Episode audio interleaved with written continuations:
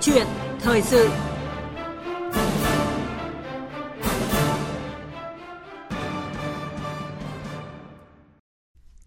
Thưa quý vị và các bạn, Tổng cục Thống kê vừa công bố báo cáo tình hình kinh tế xã hội tháng 2 năm 2023. Hầu hết các ngành đều có sự tăng trưởng, trong đó nông nghiệp tiếp tục là trụ đỡ của nền kinh tế với nhiều điểm sáng. Mặc dù vậy thì rất nhiều chỉ số vĩ mô qua 2 tháng đầu năm đã bộc lộ rõ những thách thức khó khăn của doanh nghiệp và nền kinh tế, đòi hỏi cần phải có ngay những chính sách kịp thời để đảm bảo các cân đối lớn của nền kinh tế, giúp cho nền kinh tế tăng trưởng gắn với ổn định vĩ mô và kiểm soát lạm phát. Tăng trưởng kinh tế 2 tháng đầu năm, những khuyến nghị chính sách là nội dung của câu chuyện thời sự, được chúng tôi bàn luận với vị khách mời là chuyên gia kinh tế, Phó giáo sư tiến sĩ Đinh Trọng Thịnh, giảng viên cao cấp Học viện Tài chính. Quý vị thính giả có câu hỏi, trao đổi, góp ý liên quan đến chủ đề này, xin mời điện thoại tới số là 0243 934 1040. Xin được nhắc lại số điện thoại là 0243 934 1040. Bây giờ xin mời biên tập viên Nguyên Long bắt đầu trao đổi với vị khách mời. Vâng, xin được trân trọng cảm ơn à, Phó giáo sư tiến sĩ Đinh Trọng Thịnh đã nhận lời tham gia chương trình ạ. Vâng, xin chào biên tập viên Nguyên Long, xin chào khán giả của TOV1. Vâng và để bắt đầu câu chuyện hôm nay thì xin mời ông và quý vị thính giả cùng nghe chúng tôi điểm lại một số chỉ số kinh tế 2 tháng đầu năm nay. Theo báo cáo của Tổng cục Thống kê, chỉ số sản xuất toàn ngành công nghiệp tháng 2 ước tính tăng 5,1% so với tháng trước và tăng 3,6% so với cùng kỳ năm trước. Tính chung 2 tháng đầu năm, chỉ số sản xuất công nghiệp ước giảm 6,3% so với cùng kỳ năm trước. Hai tháng qua, cả nước có gần 38.000 doanh nghiệp đăng ký thành lập mới và quay trở lại hoạt động, giảm 11,2% so với cùng kỳ năm trước. Số doanh nghiệp rút lui khỏi thị trường là hơn 51.000 doanh nghiệp, tăng 14,5%. Bình quân một tháng có hơn 25.000 doanh nghiệp rút lui khỏi thị trường. Tổng số vốn đầu tư thực hiện từ nguồn ngân sách nhà nước 2 tháng ước đạt hơn 56.000 tỷ đồng, bằng 8,3% kế hoạch năm và tăng 18,3% so với cùng kỳ năm trước. Tổng vốn đầu tư nước ngoài đăng ký vào Việt Nam tính đến ngày 20 tháng 2 năm 2023 đạt hơn 3 tỷ đô la Mỹ, giảm 38% so với cùng kỳ năm trước. Vốn FDI thực hiện 2 tháng đầu năm ước tính đạt 2,55 tỷ đô la Mỹ, giảm 4,9% so với cùng kỳ năm trước. Tổng kim ngạch xuất nhập khẩu hàng hóa 2 tháng đầu năm đạt 96,06 tỷ đô la Mỹ và cán cân thương mại tiếp tục có xuất siêu 2,82 tỷ đô la Mỹ. Tuy nhiên, cả kim ngạch xuất khẩu và nhập khẩu hàng hóa đều giảm. Kim ngạch xuất khẩu hàng hóa giảm 10,4%, kim ngạch nhập khẩu hàng hóa giảm 16% so với cùng kỳ năm trước. Chỉ số giá tiêu dùng CPI tháng 2 năm 2023 tăng 0,45% so với tháng trước, Bình quân 2 tháng đầu năm, CPI tăng 4,6% so với cùng kỳ năm 2022, lạm phát cơ bản tăng 5,08%. À, vâng, vừa rồi chúng tôi điểm lại một số các cái chỉ số chính à, trong à, thông báo của Tổng cục Thống kê. Thưa Phó giáo sư tiến sĩ Đinh Trọng Thịnh ạ, ông đánh giá như thế nào về tình hình kinh tế 2 tháng qua dưới góc nhìn của chuyên gia kinh tế? Trước hết, chúng ta thấy rằng là nếu mà nhìn hai tháng ấy, thì nó cũng chưa phản ánh được nhiều cái hoạt động của nền kinh tế. Đặc biệt là hai cái tháng vừa qua đó thì nó trùng vào cái kỳ nghỉ tết ừ, dương lịch của nhiều quốc gia trên thế giới. Và đồng thời sau đó nó lại trùng luôn cả vào cái thời kỳ nghỉ tết âm lịch của Việt Nam chúng ta. Và rõ ràng ấy thì chúng ta thấy rằng là cái chỉ số các cái chỉ số của chúng ta về cơ bản chúng tôi đánh giá là nó tốt. À, trước hết là cái ngành nông nghiệp là một trong những cái ngành mà tăng trưởng và phát triển rất tốt cả về sản lượng cũng như là các cái yêu cầu và đặc biệt là cái xuất khẩu hàng hóa nông nghiệp trong cái thời gian 2 tháng vừa qua đã có cái bước uh, chuyển biến một cách nhanh chóng. Đặc biệt là khi Trung Quốc có mở cửa toàn diện với Việt Nam chúng ta thì cái xuất khẩu nông nghiệp tăng trưởng một cách đáng kể và Trung Quốc trở thành một trong những cái quốc gia hàng đầu à, của cái xuất khẩu sản phẩm nông nghiệp. Cái thứ hai là chúng ta cũng nhìn thấy rằng là cái hoạt động công nghiệp của chúng ta về cơ bản trong hai cái khoảng thời gian hai cái tháng vừa qua đó thì thực tế là cái thời gian nghỉ nó tương đối lớn. Tuy nhiên cái mức sụt giảm về công nghiệp của chúng ta ấy, nó cũng à, có. Thế nhưng mà tổng lại hai tháng thì công nghiệp của chúng ta vẫn tăng trưởng 5,1% và như vậy thì chúng ta thấy rằng là với cái số ngày làm việc của hai cái tháng vừa qua mà cái mức độ tăng trưởng của cái sản xuất công nghiệp nó vẫn tốt thì chúng tôi cho rằng đây cũng là cái dấu hiệu nó tốt chứ không phải là nó nó nó có vấn đề gì ghê gớm. Cái thứ hai là cái à, hoạt động về à, thương mại dịch vụ thì tăng trưởng rất tốt đặc biệt là cái số khách nước ngoài đến Việt Nam đã tăng trưởng à, gấp khoảng 3 lần so với cái cùng kỳ của cái năm ngoái. Và chúng ta cũng nhìn thấy à, cái khách du lịch nước ngoài đến Việt Nam thì à, nó đạt trên 1,8 triệu và nó tăng đến 36,6 lần so với năm ngoái. Và như vậy thì rõ ràng đây là một cái điểm sáng của cái thương mại dịch vụ. À, đối với cái vốn FDI thì mặc dù cái tỷ lệ đăng ký giảm tương đối sâu tuy nhiên ấy, thì chúng ta thấy rằng là với cái vốn giải ngân ấy, thì nó vẫn tương đối ổn. Mặc dù nó giảm gần 5% nhưng chúng ta thấy rằng là trong hai cái tháng 1 và 2 vừa qua đó thì cái thời gian làm việc của chúng ta thực tế nó chỉ còn khoảng hơn một tháng một chút thôi. Ừ. và vì thế cho nên là cái việc mà giải ngân nó sụt giảm cũng không có cái gì đáng quan ngại lắm. À, thêm nữa thì uh, chúng ta cũng nhìn thấy cái chỉ số giá tiêu dùng trong cái tháng 1 và tháng 2 ấy, ừ. thì tháng 1 đạt 0,54% và tháng 2 tăng 0,45%. Nếu mà xét hai cái tháng mà gọi là đầu năm của ừ. các cái năm thì cái chỉ số tiêu dùng tăng năm nay tương đối thấp. Ừ. Và mặc dù chúng ta thấy rằng cái lạm phát mà uh, à, CPI so với cùng kỳ của năm trước ấy, thì nó có thể tương đối cao nhưng nó đang theo cái đà giảm xuống theo cái chung của các năm. Tháng 1 của chúng ta cái chỉ số này nó đạt 4,89% và tháng 2 thì nó đã giảm xuống 4,6 rồi. Ừ. Và như vậy thì chúng ta cũng hy vọng rằng là cái lạm phát nó sẽ theo cái đà tiếp tục có thể là suy giảm ở cái mức mà vừa phải mặc dù là chúng ta cũng tính toán đến các cái yếu tố uh, về có thể tăng cái giá một số cái dịch vụ công điện nước rồi uh, chúng ta có thể tính đến cái việc tăng lương nhưng vâng. chúng tôi vẫn hy vọng là trong cái quá trình mà chúng ta điều chuyển các cái hoạt động của nền kinh tế thì cái việc quản lý giá cả cũng như các cái mặt hàng nó sẽ tốt và cái lạm phát của chúng ta nó sẽ vữ giữ được cái khả năng mà chúng ta à, đã nói. Vâng. Riêng đối với xuất khẩu thì chúng ta thấy rằng là nó có cái xu hướng nó cũng giảm tương đối mạnh trong ừ. hai cái tháng vừa qua. Tuy nhiên ấy, cái điều mà chúng tôi nhìn thấy rõ nhất đó là cái xuất khẩu sang thị trường Mỹ giảm một cách rất đáng kể đến 20,4%. Ừ. Mặc dù cái khối lượng xuất khẩu sang Trung Quốc của chúng ta nó tăng lên gần 6% trong hai cái tháng vừa qua nhưng không đủ bù cái số mà sụt giảm ở cái thị trường Mỹ cũng như một số cái thị trường truyền thống như EU, Hàn Quốc hoặc là các nước ASEAN. Vâng. Và vì vậy cho nên cái à, việc mà chúng ta thấy rằng là cái đà giảm của cái xuất khẩu này thì nó có từ cuối cái quý 4 của năm 2022 và sang đầu năm nay nó vẫn tiếp tục cái đà này. Vâng. Tuy rằng là cái đà này nó đã giảm, nó đã chậm lại so với cuối năm 22 cho nên chúng ta cũng thấy rằng là hy vọng cái xuất khẩu của chúng ta trong năm nay sẽ tốt. Vâng, à, rõ ràng bên cạnh những cái điểm sáng, những cái à, à, nét nổi bật của nền kinh tế trong hai tháng đầu năm như ông vừa phân tích, thì chúng ta cũng nhìn thấy những cái khó khăn thách thức của nền kinh tế và thể hiện rõ nhất qua cái số liệu doanh nghiệp thành lập mới cũng như là doanh nghiệp tạm ngừng hoạt động à, và bên cạnh những cái tác động từ à, bên ngoài về tình hình kinh tế của thế giới thì theo ông còn những cái nguyên nhân nào khác từ bên trong, từ nội tại của nền kinh tế khiến cho cái số doanh nghiệp của chúng ta à, phải tạm ngừng hoạt động nhiều như vậy? Ờ, trước hết thì chúng ta thấy rằng là cái nguyên nhân nội tại nó mới là cái nguyên nhân quan trọng và rất đáng kể. Thực ra thì cái nền kinh tế thế giới hiện nay nó tăng trưởng tốt hơn cái mức mà chúng ta dự báo trong cuối cái năm ngoái. Và vì thế cho nên chúng tôi cho rằng là chúng ta có thể có được cái tăng trưởng tốt hơn trong cái thời gian tới đây. Tuy nhiên, cái nội tại của chúng ta thì nó lại đang có vấn đề. Các cái doanh nghiệp của chúng ta gặp khó khăn do cái thị trường chứng khoán nó sụt giảm và từ đó cái vốn chủ sở hữu nó giảm về mặt vốn hóa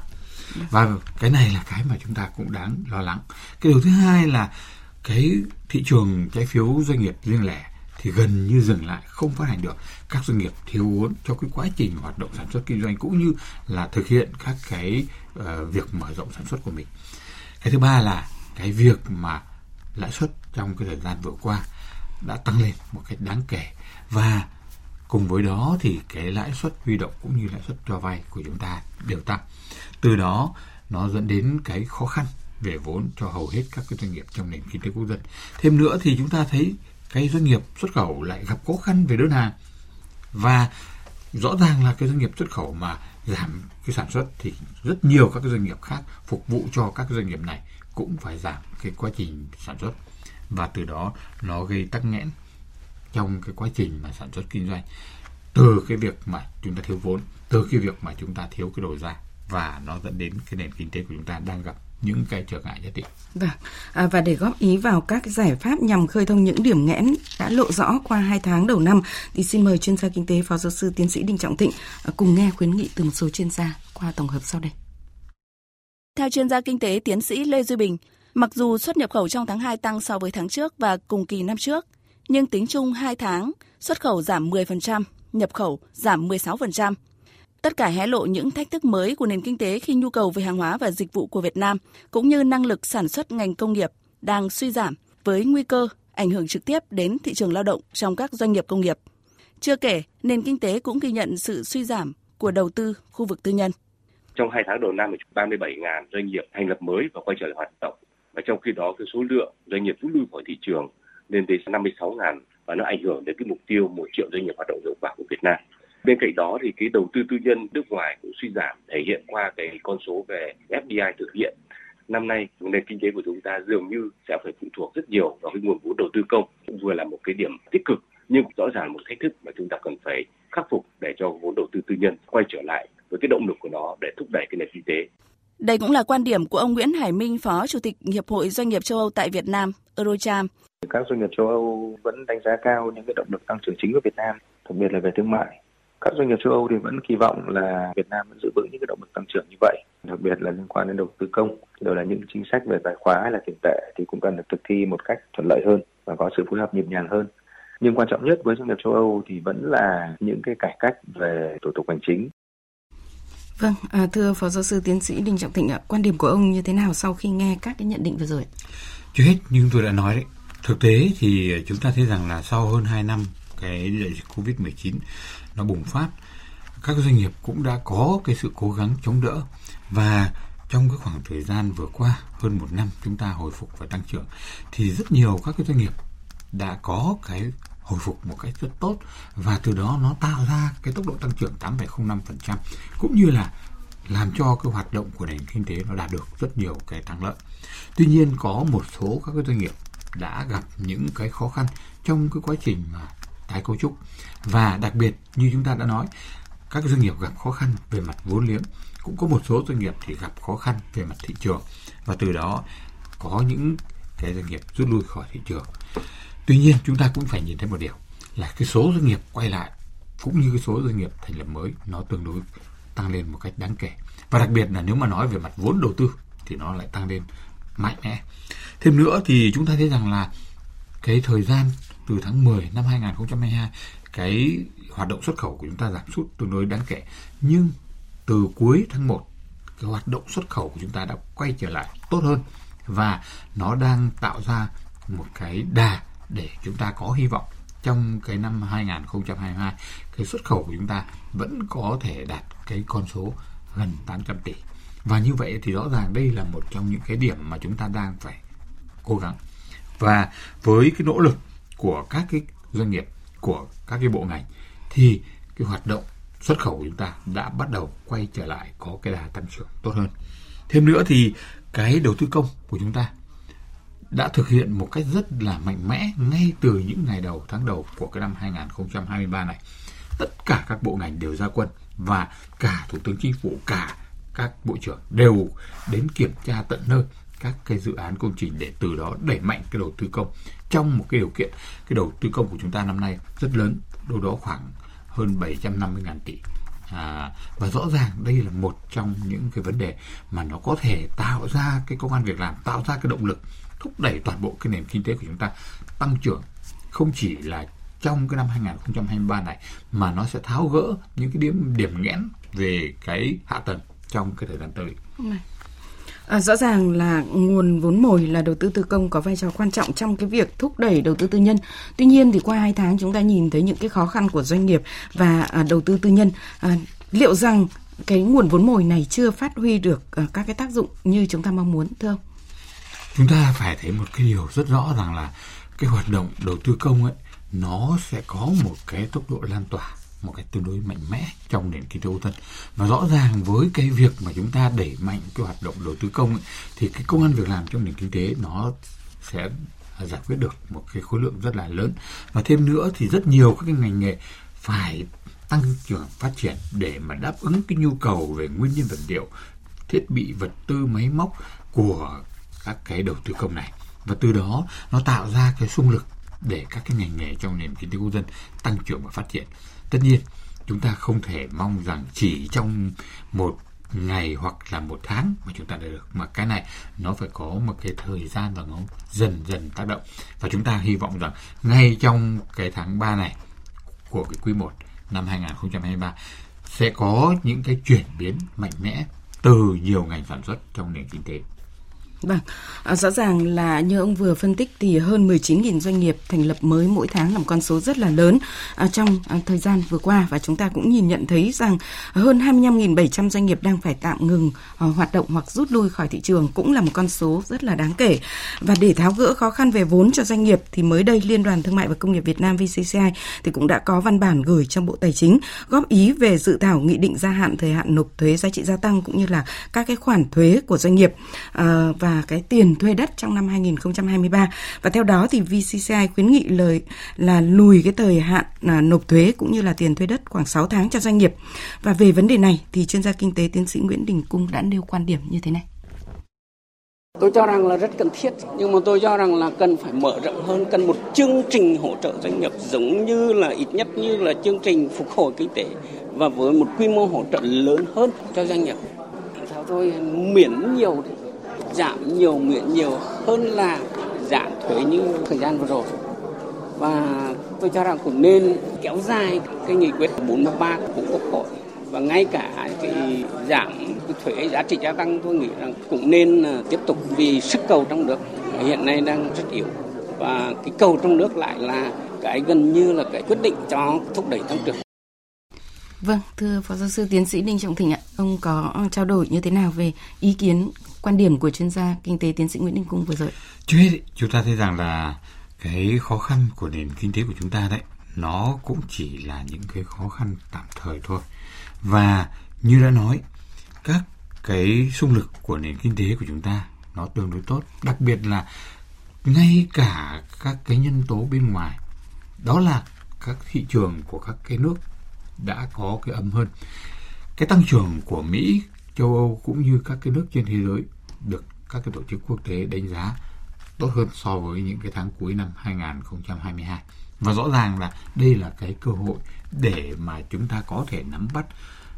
nhập được những cái sản phẩm giá rẻ hơn vì cái lạm phát nó đang giảm đi rất nhanh. Và đồng thời lại có cái khả năng đẩy mạnh cái xuất khẩu ra thị trường, từ đó làm thay đổi cái cán cân.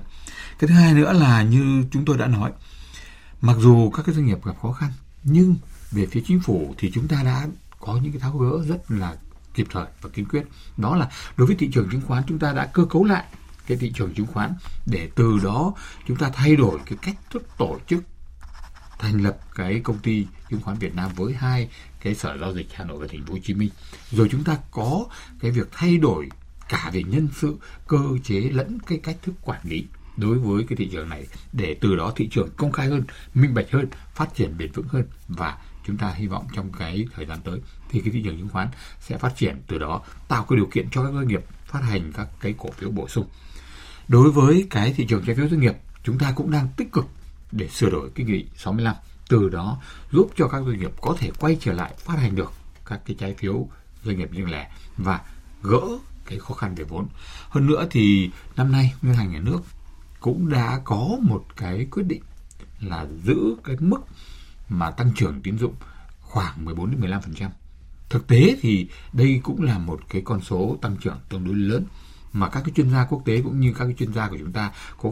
khuyến nghị rằng là nên giảm đi. Nó chỉ khoảng nên 12 13% nhưng mà do cái nguồn vốn của các doanh nghiệp vẫn có cái phụ thuộc tương đối lớn vào cái vốn tín dụng nên ngân hàng nhà nước cũng đã đặt ra cái mức tăng trưởng tương đối cao. Và rõ ràng là chúng ta cũng thấy cái quá trình mà chúng ta đang kích hoạt để mà tái cấu trúc cái thị trường bất động sản, đẩy mạnh cái đầu tư công và chúng ta có cái sự tăng trưởng đáng kể của cái hoạt động xuất nhập khẩu cũng như cái hoạt động mà phát triển công nghiệp và nông nghiệp thì chúng tôi cho rằng là cái việc mà các doanh nghiệp hồi phục nó sẽ tốt hơn cái mong muốn của một số cái chuyên gia. Vâng. À, một điểm rất đáng chú ý đó là cùng với tăng trưởng kinh tế thì phải bảo đảm các cái cân đối lớn của nền kinh tế à, gắn với ổn định vĩ mô và kiểm soát lạm phát. Và trong cái bối cảnh chỉ số giá tiêu dùng CPI 2 tháng à, tháng 2 đã tăng à, 0,45% so với tháng trước và hai tháng đầu năm là tăng 4,6% so với cùng kỳ của năm 2022. À, chúng ta thấy là cái vai trò của cái việc điều hành à, các cái chính sách công cụ về à, tài khóa tiền tệ cũng như là cái việc kiểm soát mặt bằng giá cả rất là uh, uh, quan trọng uh, và uh, nhiều chuyên gia thì cũng cho rằng là cần phải uh, có cái chính sách về tài khóa và tiền tệ thì cần phải được thực thi thuận lợi hơn với cái sự phối hợp nhịp nhàng hơn. Vậy theo ông ở đây việc phối hợp cũng như là thực thi mà theo cái yêu cầu này là như thế nào? Trước hết chúng ta biết rằng là cái việc mà ổn định kinh tế vĩ mô là một trong những vấn đề rất quan trọng. Và ở đây chúng ta phải xem xét một cách tổng thể cái ờ, quyết định cái lợi ích của nhà nước, của người dân cũng như lợi ích của doanh nghiệp và từ đó giải quyết một cách hài hòa cái bài toán này. Trên cái cơ sở tạo điều kiện cho các cái doanh nghiệp có được những cái điều kiện và môi trường tăng trưởng và phát triển tốt nhất nhưng đồng thời cũng phải đảm bảo được các cái cân đối lớn của nhà nước. Vay nợ nó phải nằm trong cái giới hạn đảm bảo cái độ an toàn về an ninh tài chính. Về các cái chỉ số ổn định cái đồng tiền Việt Nam và đồng thời từ đó giảm được cái lãi suất cho vay hỗ trợ các doanh nghiệp hồi phục và tăng trưởng. Thì đây là một trong những vấn đề mà chúng ta cần phải quan tâm. Thực ra trong cái thời gian tới để giúp cho nền kinh tế của chúng ta và các doanh nghiệp có thể hồi phục tốt hơn ấy, thì chúng tôi cho rằng là chúng ta cần có những cái biện pháp hỗ trợ phù hợp trước hết là chúng ta thấy rằng là bộ tài chính cũng đã có đề nghị với chính phủ xem xét giãn hoãn một số cái loại thuế phí lệ phí để từ đó giúp cho các cái doanh nghiệp có thể có được ngay một cái lượng tiền trong cái tài khoản của mình và sử dụng ngay vào cái hoạt động giảm cái áp lực về tài chính trong cái khoảng thời gian nhất định nào đó. Và đây là một cái điều chúng tôi cho rằng là à, có thể giúp cho các doanh nghiệp có một cái thời gian tạm thời về vốn yên tâm để mà đầu tư và sau đó họ vẫn phải nộp thôi không ạ nhưng mà yeah. Dạ. rõ ràng cái giãn hoãn này nó sẽ có tiền giảm cái áp lực cho doanh nghiệp cái điều thứ hai là đối với ngân hàng ấy thì cái việc mà ngân hàng phải theo dõi rất sát sao cái tình hình về lãi suất tỷ giá vân vân và với cái quan điểm tiếp tục giữ vững cái ổn định đồng Việt Nam so với đồng đô la Mỹ và trên cái cơ sở nâng cao cái vị thế của đồng Việt Nam để mà hỗ trợ cho cái hoạt động xuất khẩu nhập khẩu của chúng ta nó tốt hơn. Và từ đó làm cho cái lãi suất của chúng ta nó có thể ổn định và giảm đi. Chúng ta thấy rằng là cái lãi suất trong hai cái tháng vừa qua đấy nó đã có cái xu hướng giảm. Và rõ ràng là cái lãi suất huy động cũng như cái lãi suất cho vay đang giảm đi khoảng từ 1,5 đến 2% và chúng ta cũng hy vọng rằng ngay trong cái tháng 3 này cái lãi suất tiếp tục cái đà suy giảm hơn nữa để hỗ trợ cho cái người vay và từ đó giúp cho các doanh nghiệp có cái lãi suất nó phù hợp. Thêm nữa thì đối với các cái hoạt động về kiểm soát giá cả cũng cần phải được quan tâm lưu ý. Trong cái năm 2023 này, một số cái mặt hàng chúng ta không tăng trong những cái năm 20, 21, 22 vừa rồi để mà coi như là giúp người dân cũng như doanh nghiệp tồn tại và đi qua được cái đại dịch thì đến bây giờ chúng ta cần phải tăng chúng ta cũng cần tính toán để mà làm sao cái việc tăng của các cái giá hàng hóa đó nó không ảnh hưởng nhiều đến cái đời sống cũng như đến cái hoạt động sản xuất kinh doanh của doanh nghiệp. Và đồng thời, chúng ta cũng quản lý để cái giá cả hàng hóa nó cũng phải có cái mức độ phù hợp với cái mức độ lạm phát và các cái yếu tố khác để từ đó đảm bảo cái ổn định của thị trường và cái chỉ số CPI nó nằm trong cái giới hạn mà chúng ta mong muốn. Tất nhiên, với cái các cái chỉ số mà chúng tôi có trong tay hiện nay, chúng tôi có tính toán sơ bộ thì chúng tôi hy vọng rằng kể cả chúng ta có tăng giá của một số mặt hàng, ví dụ như điện nước, kể cả chúng ta có thể tăng lương cái tháng 7 năm 2023 này thì cái chỉ số CPI cuối năm 2023 vẫn có thể nằm ở trong cái khoảng 3,4%. Và như vậy thì chúng tôi cho rằng là nếu như chúng ta quản lý tốt, phối hợp một cách nhịp nhàng giữa các cái bộ ngành giữa chính sách tài khóa chính sách tiền tệ với cái hoạt động của nền kinh tế thì rõ ràng là chúng ta có hy vọng cái năm 2023 này tăng trưởng của chúng ta có thể đạt cái mức rất cao đến 7,5% mà lạm phát cũng chỉ nằm đâu đó khoảng 3,4% thôi. Vâng, à, rõ ràng là quan trọng vẫn là công tác quản lý điều hành à, cũng như là kiểm soát và giám sát à, chặt chẽ. Và cần sự điều hành chủ động linh hoạt quyết liệt kịp thời cũng như là à, cái sự à, phối hợp của các à, bộ ngành à, trước cái diễn biến của tình hình à, thực tế của kinh tế thế giới cũng như là trong nước phải không ạ? À, vâng, à, xin được trân trọng cảm ơn chuyên gia kinh tế phó giáo sư tiến sĩ à, Đinh Trọng Thịnh, giảng viên cao cấp của Học viện Tài chính đã tham gia bàn luận với chúng tôi về chủ đề này và cảm ơn quý vị và các bạn đã quan tâm theo dõi. Và trước khi chuyển sang các nội dung tiếp theo của chương trình là ít phút dành cho quảng cáo.